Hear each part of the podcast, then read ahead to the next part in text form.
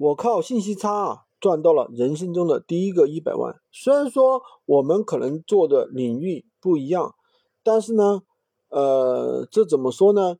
我靠信息差赚钱的这种方式、这种逻辑，大家可以参考一下。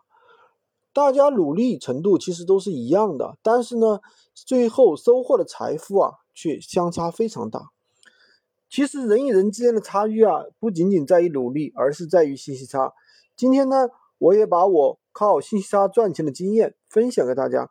其实啊，我是从一个小山村走出来的，改变命运不容易啊。希望我的分享也可以打开你的认知和思维。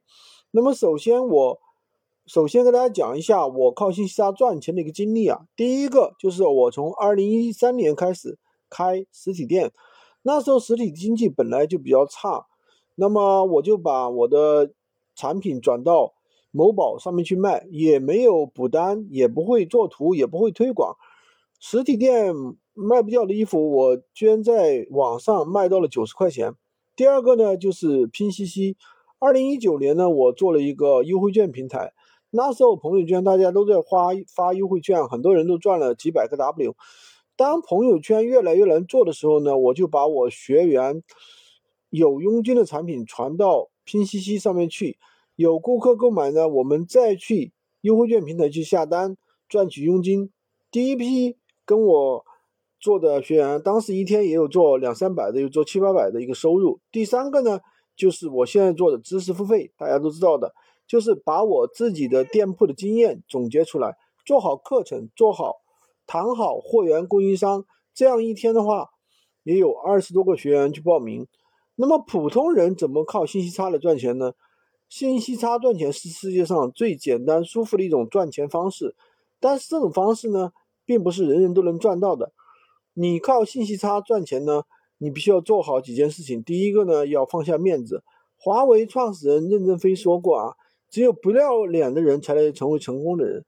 太多的人之所以赚不到钱，就是在太在乎面子，不敢于大声叫卖。不敢让亲戚朋友知道，总害怕别人知道你在做什么，对吧？然后呢，不好意思拒绝。